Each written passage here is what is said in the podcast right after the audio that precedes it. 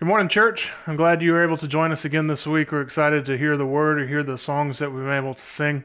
Uh, excited to gather together in the Spirit, whether you're there or here. We're happy to be together in the Lord. And I'm thankful that you'll be with us this morning. If you've got your Bibles, go ahead and pull them out. We're going to be continuing our journey through Mark today. And we've been on this journey about what is the gospel. And when we open the series, talking about the different things that come to mind when we come up uh, or come to this term of, of gospel. What do we mean when we say that? Do we recognize that it, it means good news? Do we recognize that it has so much history with it? Do we recognize that there's so much baked into this, yet at the same time, it's something so simple? How do you describe it? How do you interact with it? How do you communicate it? You know, one of the big dangers that we talked about, particularly in the first week, but as we've continued on, is that the gospel often becomes something that we just need to mentally agree with, you know, whenever we encountered it. Uh, when we were young, when we were a kid, when we were, you know, in college, when we had kids and needed to come back to religion. What is the gospel and what are we agreeing to? Is it just something that I said yes to and walked the aisle and said a prayer? But maybe for you, the gospel has something to do with Jesus and a cross. Maybe something to do with bad things, but you don't understand much beyond that. What is the gospel for you? And so we've been talking this past few weeks, and something I appreciate about some of these more condensed series that we do is that it's a little bit easier to kind of hang a hook on every single week and have something that you can walk with regularly, something that you can walk with and remember. And so I'm hoping that as we continue through these weeks, you're remembering some of these main themes that we're talking about with the gospel. We started our series with when Jesus speaks, his words have authority authority to heal broken bodies, authority to calm the storms of life, and authority even to forgive someone of their sins. And we talked in after that about Jesus not only has authority, but he deeply cares for us. He loves us. He cares for our inner turmoil and our sins, and he cares for our outer circumstances as well. Jesus loves us. And the danger is that we, like the disciples, will be on the boat and say, Jesus, do not care? And it's when we don't believe that he cares that we turn to other things to save us. And so Jesus, as we saw last week with Pastor Jeff, is gracious.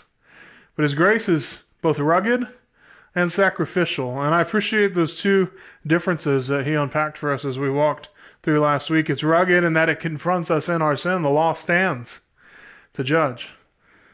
And it doesn't shy away from that difficulty, but it's also sacrificial in that he lays his life down for us. Grace is a servant.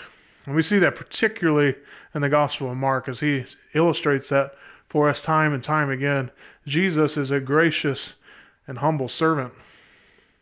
Now, these are all aspects of the gospel, and without all these things, you have no gospel. There is no gospel to stand. And what I appreciate about last week and the idea of finally laying down his life is it sets us up really well for where Mark is taking us this week in chapters 11 through 15. But for us, we're particularly going to be in 14 and 15 today. And so I want to ask you, what is the most pivotal moment in history? I would say for all humankind. And then particularly, what's the single most pivotal moment in history for you? You know, for all humans, the atheist might say the day that those cells came together and formed humankind. For the Muslim, they might say that the day that the Prophet Muhammad came out of the cave with his first revelation from Allah. It could be something tragic, something that really changes the course of human history and is a pivotal turning moment. And what's interesting is every generation can point to something like that. Whether it's World War One, World War Two, 9/11, what we're dealing with right now in the pandemic, World War Three, whatever that might be. Of course, it could be something much more personal, the death of a loved one. It could be the day that you were married. We watched Hook last night with uh, with the kids and reminded that Peter's uh, crowing moment, his happy moment that causes him to fly, is the birth of his son Jack. And I remember more than my wife wants to about every child that was born. It's a special pivotal moment. It changes everything in an instant. It could even be graduation or the day that you land that job. It could be a multitude of different things. But if you are a Christian, the most pivotal moment in world history and your personal history is the cross. The cross and the resurrection of Jesus Christ. And if the cross is the most pivotal moment in history, then it demands something. Everything changes. And we've experienced that with so many lesser moments in history that everything changes after some of these things. And it is not more true in any point than with the cross of Christ. It demands that we live radically different. Now, this radical change doesn't come on easy. In fact, as we see in Mark chapter 11, the religious leaders of the time during Jesus' life had big problems with this radical, pivotal change that was coming. They knew his teaching, his influence, his popularity was undermining their hold over the Jewish people. He's taking what they came to know and love. And because of this, they were trying to find ways to remove his power and his influence. And in Mark chapter 11, verse 18, it says this The chief priests and the scribes heard it and were seeking a way to destroy him, for they feared him, because all the crowd was astonished at his teaching. And then we see, skip up to Mark 14, 1 and 2. It was now two days before the Passover and the feast of unleavened bread. And the chief priests and the scribes were seeking how to arrest him by stealth and kill him. For they said, Not during the feast, lest there be an uproar from the people. All of their dark, dark planning comes together in Mark chapter 15. You see, they tried to go around the Mosaic law to make sure that they could quickly, quietly deal with Jesus, keep their integrity intact, of course. I appreciate what Dr. Akin says. He says, In the case of our Savior, not only was his life unfair, his final hours were unjust and illegal. It is difficult to count up all the violations of Jewish law. For example, in capital cases like Jesus's, trials at night were forbidden. A charge of blasphemy could not be sustained unless the defendant cursed God's name, and then the penalty was supposed to be death by stoning, not by crucifixion. And in Jesus' case, no formal meeting of the Sanhedrin ever took place in the temple, which was the proper location for a trial. Now, Jesus, remember, told them this what? All these evil things come from the heart. What did he list? Coveting, wickedness, deceit, murder, etc. And now, what we get to see here in Mark 15 is all their evil hearts on full display. The fruit has come out. Mark 14, 43 through 44. Immediately while he was still speaking, Judas came, one of the twelve, and with him a crowd with swords and clubs, instruments of war. From the chief priests and the scribes and the elders, now the betrayer had given them a sign, saying, The one I will kiss is the man. Seize him and lead him away under guard. They have come to kill Jesus. And as the moment in history goes, Jesus is taken to some kangaroo court. He is beaten and will be led down the road carrying his cross, where he will be hung for all the world to see. And so this morning, instead of focusing our time on the events as they led up to the actual hanging of him on the cross, I want to spend our time to look at the time that he was actually on the cross. We are asking the question what is the gospel? What happens when Jesus is actually put on the cross. Let's pray together.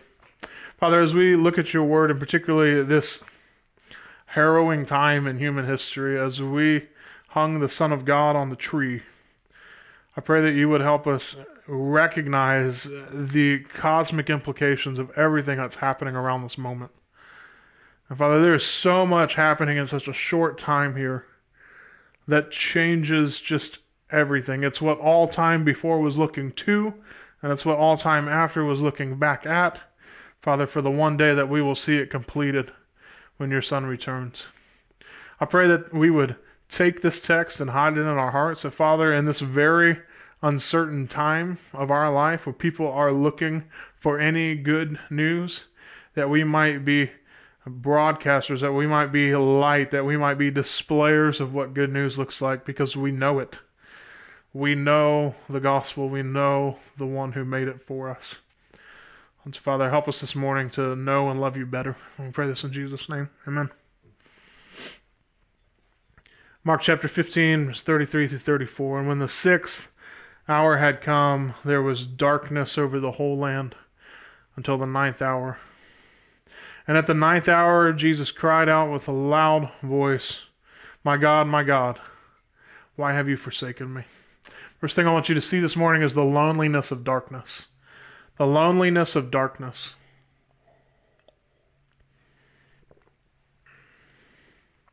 At the sixth hour, darkness came over the whole land. Doesn't mean figuratively, it means what he says. Darkness overtook the whole land for three hours.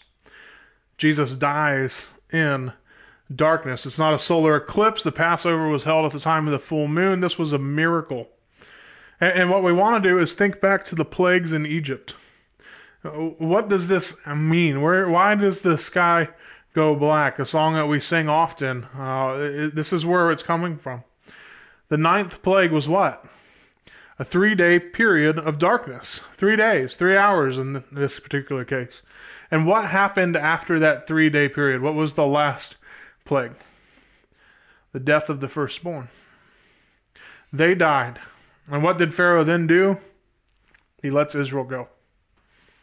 Finally, he releases them and they may go. And so the firstborn child of the Egyptians dies because they didn't put the blood of the lamb over the doorposts. The lamb died in the place of the Israelites, and the Egyptian firstborn dies while the Israelites were set free. It was a cosmic sign of God's judgment of sin poured out on his son. For three hours, the land goes dark. Judgment is coming. And then finally, the firstborn son dies. At the ninth hour, he cries out, Why have you forsaken me? You see, the darkness is the sign that God had given his firstborn to die in the place of his people. That his beloved son, like a lamb, had given his life for their sins. But not only did Jesus die in darkness, he dies alone. He dies alone. In Mark 14, Jesus shares his final meal with his closest friends, and he tells them that one will betray him and that all of them will abandon him. Mark 15:33 when the 6th hour had come there was darkness over the whole land until the ninth hour. This is not just symbolic and literal. It shows us a bigger picture of what Jesus is fully experiencing. Not was he just abandoned by his friends, his disciples, He's abandoned, as we're going to see, by God. You see, darkness is a symbol in the scriptures for chaos and disorder and separation from God. Not just from his friends in this moment, but from God as well. You see, darkness feels like rejection, extreme loneliness, or disconnectedness. There's this biblical sense when you see darkness that people are pulled away and are isolated and are alone. And so Isaiah 52 14 tells us this As many were astonished at you, his appearance was so marred beyond human semblance, and his form beyond that of the children of mankind. Jesus is experiencing this darkness of loneliness and rejection. He's not even recognizable anymore. The people that he has walked with for the past three years and shown them incredible things have abandoned him. Jesus is alone. And this is the worst rejection that there has ever been. Let me read to you from Psalm 22, verse 1. My God, my God, why have you forsaken me? Why are you so far from saving me from the words of my groaning? And Jesus says these very words, echoing the psalmist. Now listen, was there physical pain of the cross? Yes, certainly, absolutely. Was there even psychological confusion that's probably happening here? Undoubtedly. Was there a, a dread of death? I'm probably going to say yes. But that's not the biggest pain that Jesus is facing at this moment. You see, for all of eternity, Christ had enjoyed uninterrupted and complete joy and community with the Father. His days were spent treasuring his Father, and his Father treasuring him. His days were spent in peaceful bliss and warm hearted fondness. What, what were they doing? Their days were spent creating and ruling and sustaining and governing mankind and all the creation.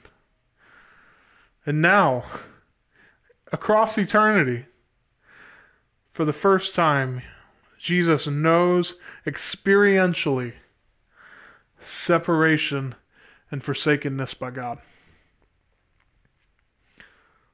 Now, the closest picture that we have to that is, of course, the garden. They were in perfect fellowship with God, walking with Him by the way.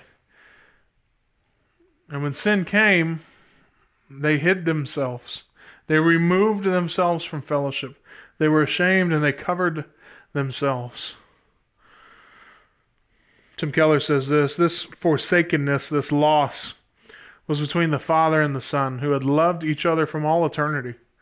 This love was infinitely long, absolutely perfect, and Jesus was losing it. Jesus was being cut out of the dance. Jesus, the maker of the world, was being unmade. Why? Because Jesus was experiencing our judgment day. Do you get that that's what's happening on the cross?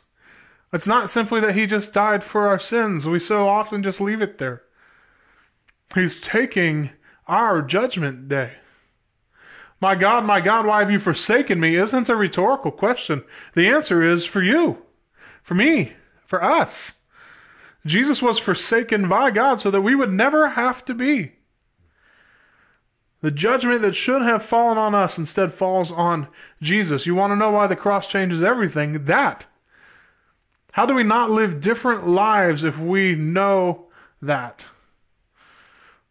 Why is it that we still live every day under judgment? Why is it that we still live uh, every day trying to prove ourselves? The judgment has been taken from us. It rests on Jesus. Dr. Akin goes on to say this In this one moment in all of time and eternity, Jesus views himself and knows himself, listen, not as the Father's Son anymore, but as the sinner's sacrifice. Complete identity shift, complete sense of self as the God man. No longer the Father's loved Son, but the sinner's substitute. And Jesus would die alone, all alone, as that sinner's substitute. God separated from God. Who can understand this? So Christ is forsaken by God. What does that mean? Next thing I want you to see is the devastation of the death. The devastation of the death. We've seen this separation, this forsakenness. What about the devastation of it? What does it, what does it do? Romans chapter 1 says these things in verse 18 and following. For the wrath of God is revealed from heaven against all ungodliness and unrighteousness of men, who, by their unrighteousness, suppress the truth. Therefore, God gave them up in their lusts of their hearts to impurity. Verse 26 For this reason, God gave them up to dishonorable passions. And finally, verse 28 And since they did not see fit to acknowledge God, God gave them up to a debased mind to do what ought not to be done. Let me ask you a question. What is the worst possible thing that God could do to you? It's the worst possible thing. I, I, think no matter what stage of life you're in, your your mind might go very quickly to Job, right? Those are the worst things. It was all the things. What else could he do? We see here in Romans chapter 1 a, a different spin on it. What's the worst thing that God could do? It would be to give us over to ourselves. To give us over to ourselves. What does that mean? Our, our culture, it just cries out, You just do you. Do what you want to do. Be authentic you. Now, there's a big push and has been in the Christian church since I've been young. I'm, I'm not anymore. Since I was young, I should say it that way. To be authentic, authentic faith. It's not your parents' faith, it's your faith. Own it. Be you. The problem is that the authentic you has an evil heart that doesn't want God. So, what do we do with that? You see, God's wrath against sin is fully on display when He gives us over to our own passions. We saw this earlier with the Pharisees. All that evil that was in their heart came out. It was finally on display. There have been rumblings before, there have been little actions before, but finally it comes out. I know that there are people in our church even this week that have experienced this from others. Evil rumblings, evil actions, finally out, and the fruit is displayed. There can be no mistake. It is not of God. But what it is, is their passions revealed finally and given over to themselves. We see this all over our culture. The murder of babies and abortion is us, our culture, being given over to our idolatry of freedom. Don't tell me what to do with my body. I have freedom over myself. At the expense of what? At the expense of who? You see this in the decay of sexual morality. This is us being given over to our idolatry of sensuality. Do you understand that it can happen in here in the church as well?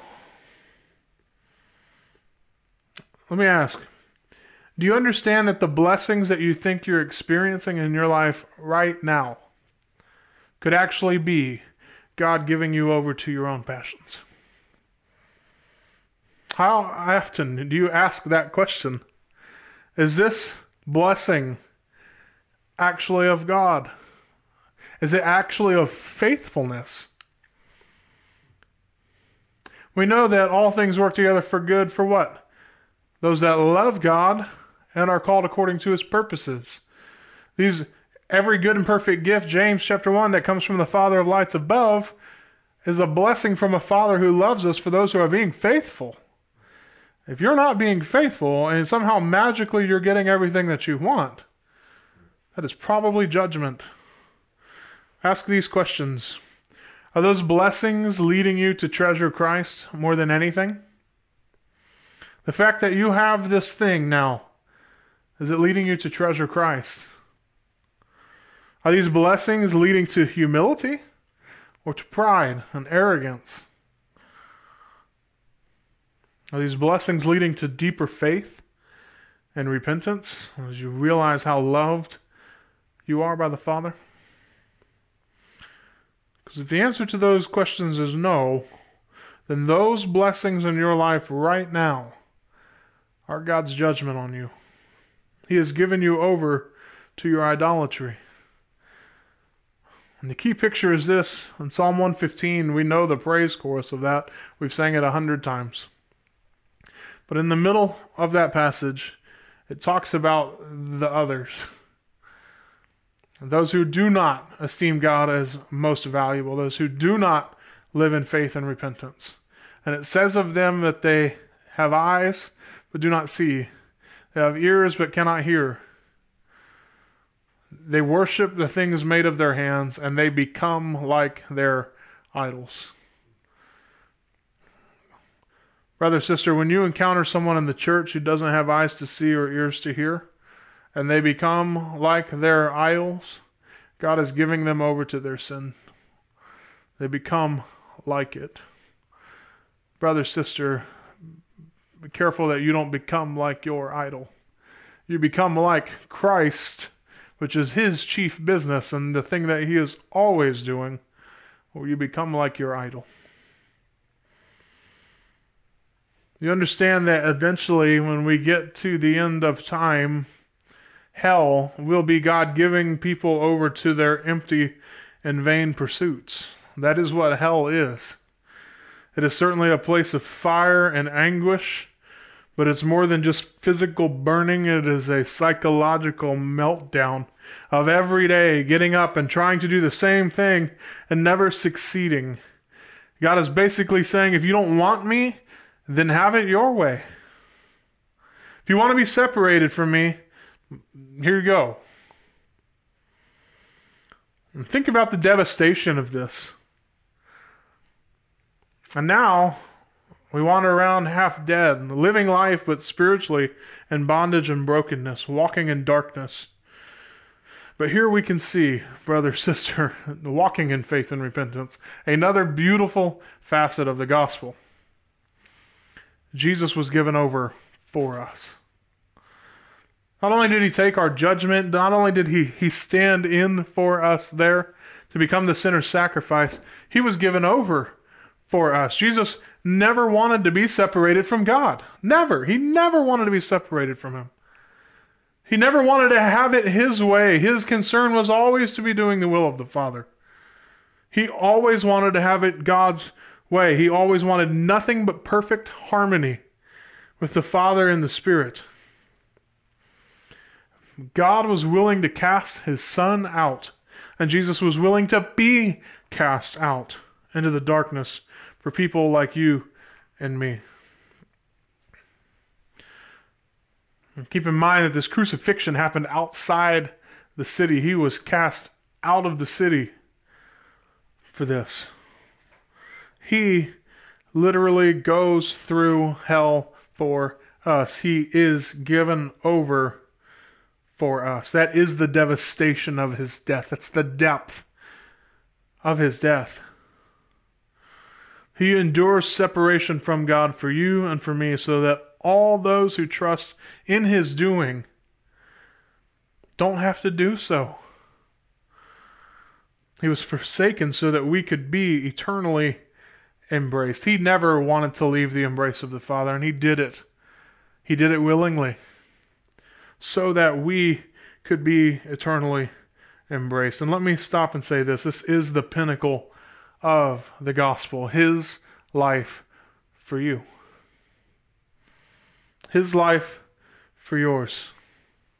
You were not right before a perfectly holy God, and nothing you can do could ever measure up. Jesus pays the penalty for your sins.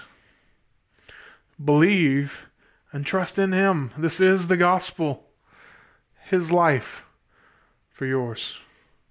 Believe and trust in Him. And so the call is for us to believe and trust in Him. Next thing I want you to see, final thing really, the demand of the destruction. The demand of the st- destruction. Continuing on in Mark chapter 15, verse 37, it says this. This is an interesting picture for us and something that we have to take a moment to, to wrap our minds around. There, there's so much happening right here. Verse 37 Jesus uttered a loud cry and breathed his last. And the curtain of the temple was torn in two from top to bottom. And when the centurion who stood facing him saw that in this way he breathed his last, he perished, he said, Truly, this man was the Son of God. There were also women looking on from a distance, among whom were Mary Magdalene and Mary, the mother of James the younger, and of Joses and Salome. And when he was in Galilee, they followed him and ministered to him. And there were also many other women who came up with him to Jerusalem. So, what's the demand? Can you catch it in that passage? What's the demand? Because something shifts. There, there is a major shift here. And that primarily is this the curtain is destroyed. The curtain is destroyed. so what? Right? Piece of fabric, decorative, I'm sure, for the temple. It's so much more than that. This curtain represents so much. It is ripped from top to bottom. It's gone. What does this curtain represent? It represents the reality that sin has separated man from God. This was the defining line. He is holy, and we are not. The curtain between mankind and the Holy of Holies, where God's glory dwells, has been there for a long time. The defining line that separates us. Now, there's so much that happens right here. First, it, it signifies the complete, perfect, and altogether sufficient sacrifice for sins that Jesus has offered in himself on the cross. Uh, complete, perfect, altogether sufficient. The sin that made this wall between us and God, both spiritually and naturally, has been paid for completely. The sin has been removed. We'll talk about some implications that in just a minute. The second thing I want you to see in this curtain is this it's the end of the Mosaic covenant and its laws. The end of the Mosaic covenant. These laws have all been fulfilled in Christ. Now, listen, the commands, they don't go away, okay? The commands don't go away. The expectations of holiness don't go away. We're going to talk about those implications. You have to understand that this is a rampant false belief in our day. There are so many in our culture and in our churches that say we've got Jesus, so we've got grace, so we don't need the law. The law is still in place because it is eternal. Why? It proceeds from the Father.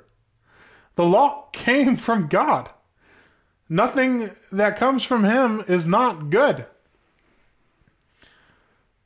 The law came proceeding from the Father, and it's simply this it's a tangible, a, a touchable, a, a interactingable representation of His holiness. This is who God is. This is what it means for Him to be to be holy. But what has happened now is that Christ has lived perfectly in light of the law. And so now the curse of the law has been removed. The fact that the law points to our need for God but can't deliver us from our plight. We can't keep the law. It is as a curse in that way. It shows us that we need God. And so now that there has been a man to live it perfectly, the dividing wall has been torn down for those who are now in Christ. Third thing I want you to see is that it points to the fact that God in all his glory is now freely and fully accessible to all men and women who come to him by faith in Jesus Christ. You can come in now. You can come in. You see, before it was only the high priest that could enter into the Holy of Holies, only at certain times and with great stipulations. Everyone else had to experience God by proxy or through the high priest. God's glory was hidden from the world behind this curtain. Access to God was incredibly limited. And for centuries before the coming of Christ, God had confined the revelation of His glory and His majesty to the Holy of Holies, this special, singular place.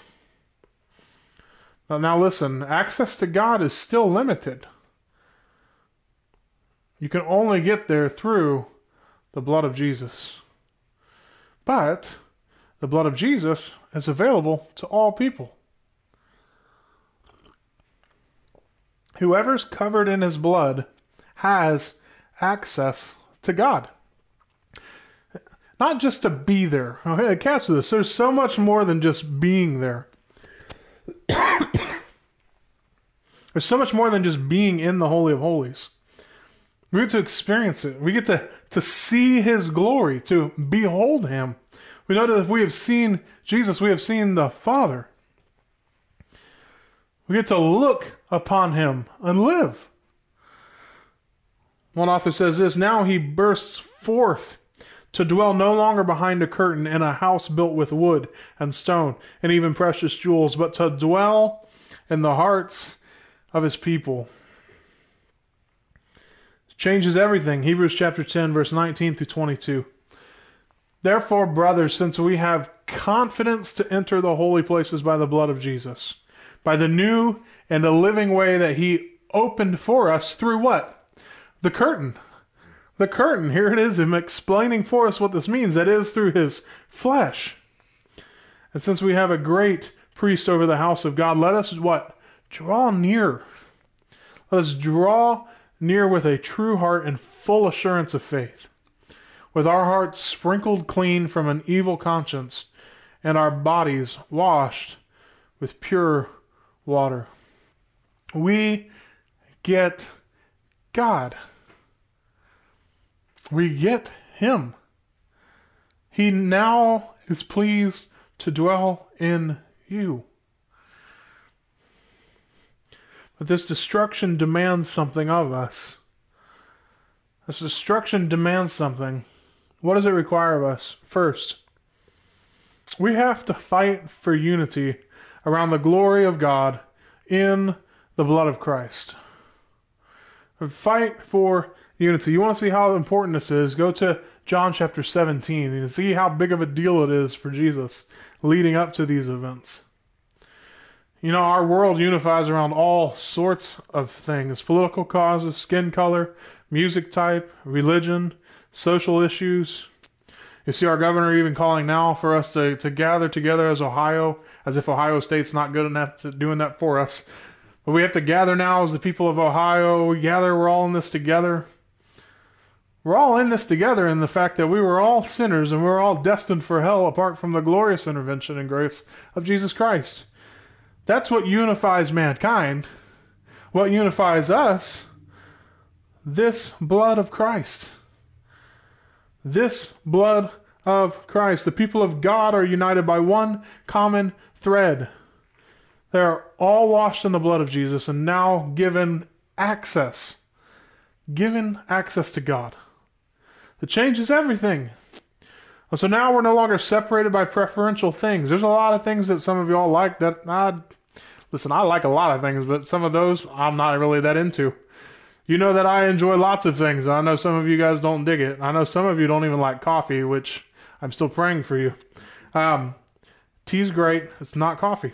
Uh, there are lots of things that we are into, but it doesn't matter. The preferential things don't matter because we have this unification around the gospel. It's the one thread that ties me to you and you to them. So we have to ask the question as a church, particularly in a time like this, what are we really unified around? If it's not this stuff that we're talking about today, then we're not united at all. You see, it's easy, even in a church like ours, to not know what we're truly unified around. That's why I appreciate so much about uh, Pastor Jeff this past week in our staff meeting saying we're still the church. We're still doing the mission. This is we do what we do. Nothing changes. It, would be easy to be unified around a preacher, a, style, delivery, to the to the version of the songs that we do, to children's ministry, to the way that we talk about politics, the way we dress, the way we think about money, the, the teams that we like. Now, none of these are necessarily bad, but the problem is, is that we're called to be unified around not those things, but around Christ. And it's not until we're pressed on those things or placed in a community with people unlike us that we discover what our unity is really all about. It's not until you are quarantined in your home for two weeks that you find out what really drives you. Are we still unified? Was our church built around the blood of Christ or around something else? We have to fight for this unity. There's so much at stake. You can see again in John chapter 17. There's so much at stake when it comes to the unity of the church and the blood of Jesus Christ. We fight not simply to be unified on something, but for unity around the glory of God and the blood of Christ. That needs to be what we talk about on Wednesday and Thursday night. That needs to be what we talk about at our table, that even in our own families we are united by the blood of Christ. Second thing I want you to see it demands of us is that we're priests. We are priests who stand in the Holy of Holies, covered in the blood of Jesus, pleading on behalf of others. We ask God to redeem those around us, that they might also be brought in. The curtain is torn down for all people. They might come by the blood of Christ. And so we go to those around us at a distance and offer them the hope of the gospel of Jesus Christ. People are looking for hope right now. Are you a hopeless person or are you full of hope for the future? This is not the first dark time of history, and this, as we've seen today, is not the darkest moment. Hope stands. We have so much to offer in the blood of Christ. And so we need to have space for the marginalized to flourish in our communities, like we see in this passage with the women or the poor that they did during Jesus' time. So we even saw last week that he would give scraps to dogs. Yet he lavishes grace on all of us. And so we have to have a hope to offer the world that cares for the physical and ultimately the spiritual issues as we saw with Jesus. Jesus did not just take care of their circumstances, he forgave sin. Are you worried about the sin of others in your life? Are you worried about giving them the hope of the gospel and saying the blood of Jesus demands something different of your life? Last thing I want you to see is this. We are to draw near to God with a true heart and full assurance. Really like this as kind of a send off this week with what we're dealing with in our culture right now. Assurance seems few and far between right now. There are, it feels like there is nothing that is assured right now. Times at home change from a matter of hours to a matter of days, to a matter of weeks to a matter of months. Finances don't seem assured. Jobs don't seem assured. Gatherings together don't seem assured. So, what can we do right now as the people of God that we can do with full assurance? Draw near to God. Draw near to Him with a true heart and full assurance. Listen, what good is it to have access to something and yet to never go there? Some of you are saying, I have one of those. It's a gym membership. You really can't go there now. What good is it to have something? To have access to that sports car in the garage and never drive it? To have that toy that you've been saving up for a long time and played with it three times and never use it? For me, in living in my head and having ideas, it's a good idea that I never act upon. Something that I deprive the world of because I don't bring it to fruition. It's like a beautiful painting in the mind of a painter, never to be put on paper or canvas and enjoyed by others. What a tragedy. And in this particular case, we are instructed to what? Draw near to God. Draw near to your Father. He made a way. His judgment was taken. You can walk right in with full assurance. So, what is the gospel? Well, Jesus speaks and creation obeys. Jesus' words have the authority to pardon sinners, and yet Jesus is caring and deeply loving in his authority. And it's God's rugged and sacrificial grace that reveals our need for a Savior and shows us the offer of this Savior. And today it's the cross where we actually see our Savior saving, doing the work of saving. See, in all his glory, Jesus takes on the sin that you and I committed, that we chose to do. He takes it the sin that, that separates you and I from God, the sin that tastes like death, separates us from Him. And God places that sin on Jesus' back. And then God, in all His power and might, pours out His just wrath onto Christ and onto our sins, satisfying His just requirement of payment for that sin. And for that first moment in time ever Christ is forsaken by the Father. He's alone. he's in darkness. And he enters into that chaos of sinful brokenness. That sinful brokenness that leaves us feeling isolated.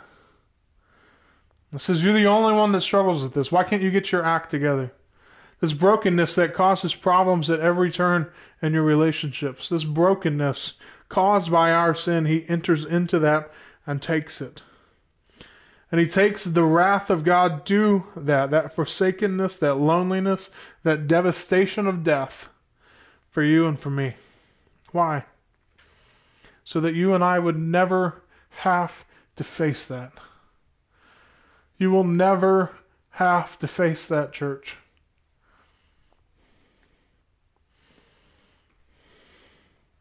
The Father now gets to look upon us as his adopted children. We are united with Christ. We are co heirs of the blessing, righteous and holy because of Christ. That is what he sees when he looks at us. The trial's over. Not only did he take our sin, he gives us his righteousness. That righteous life lived according to the law, he gives to us. And it all happened on the cross. At the ninth hour, the gavel came down and said, Jesus, guilty, and pardon for those who trust in him. Can't you see the glory of this? That this is what the Christian church is. Not just believes, it's what we are. Can't you see the treasure that's yours? When we talk about treasuring Christ together as a church, it's this. It's this. Look at the gospel Jesus dying for your sins, taking your separation from God. And behold your King lifted high. His kindness, His goodness, and His mercy. His mercy of His wrath poured out on His Son instead of us. And when you behold that, this Easter season, when you behold that, that is when you will draw near to God in full assurance when you treasure Jesus as your Savior. Father God, we thank you so much for the truth of the gospel, the liberating life of Jesus for our, our own behalf. Father, that your Son took the punishment, He took the separation, He took the judgment, and we have to experience none of that. Father, forgive us for trying to live under some false condemnation. There is no condemnation now for those who are in Christ Jesus. Father, you have taken the curtain and torn it in two, and you have taken your children and placed us in your Son. We are in Jesus Christ. Covered with his blood, his righteousness as if it is our own Father, you see us with nothing but love, and it is so hard for me to still believe that. Father, forgive us for trying to meet the law on our own. We cannot. Father, you are holy and we are not. Let us trust, enter in, lean into, draw near to you and your Son. It's the only way by which man might be right with you. Father, we thank you for your son. Thank you for what you're doing in this church and drawing so many diverse bodies together. Father, doing something that none of us saw coming, something only that you and your infinite wisdom and humor could come up with. Giving us a picture of three bodies coming together as one now. Father, and, and in view of the day when people from all ends of the earth will come together. Father, you are amazing and incredible. Let us draw near to you. Father, we love you. We pray all this by that access through your Son's name. In Jesus Christ. Amen.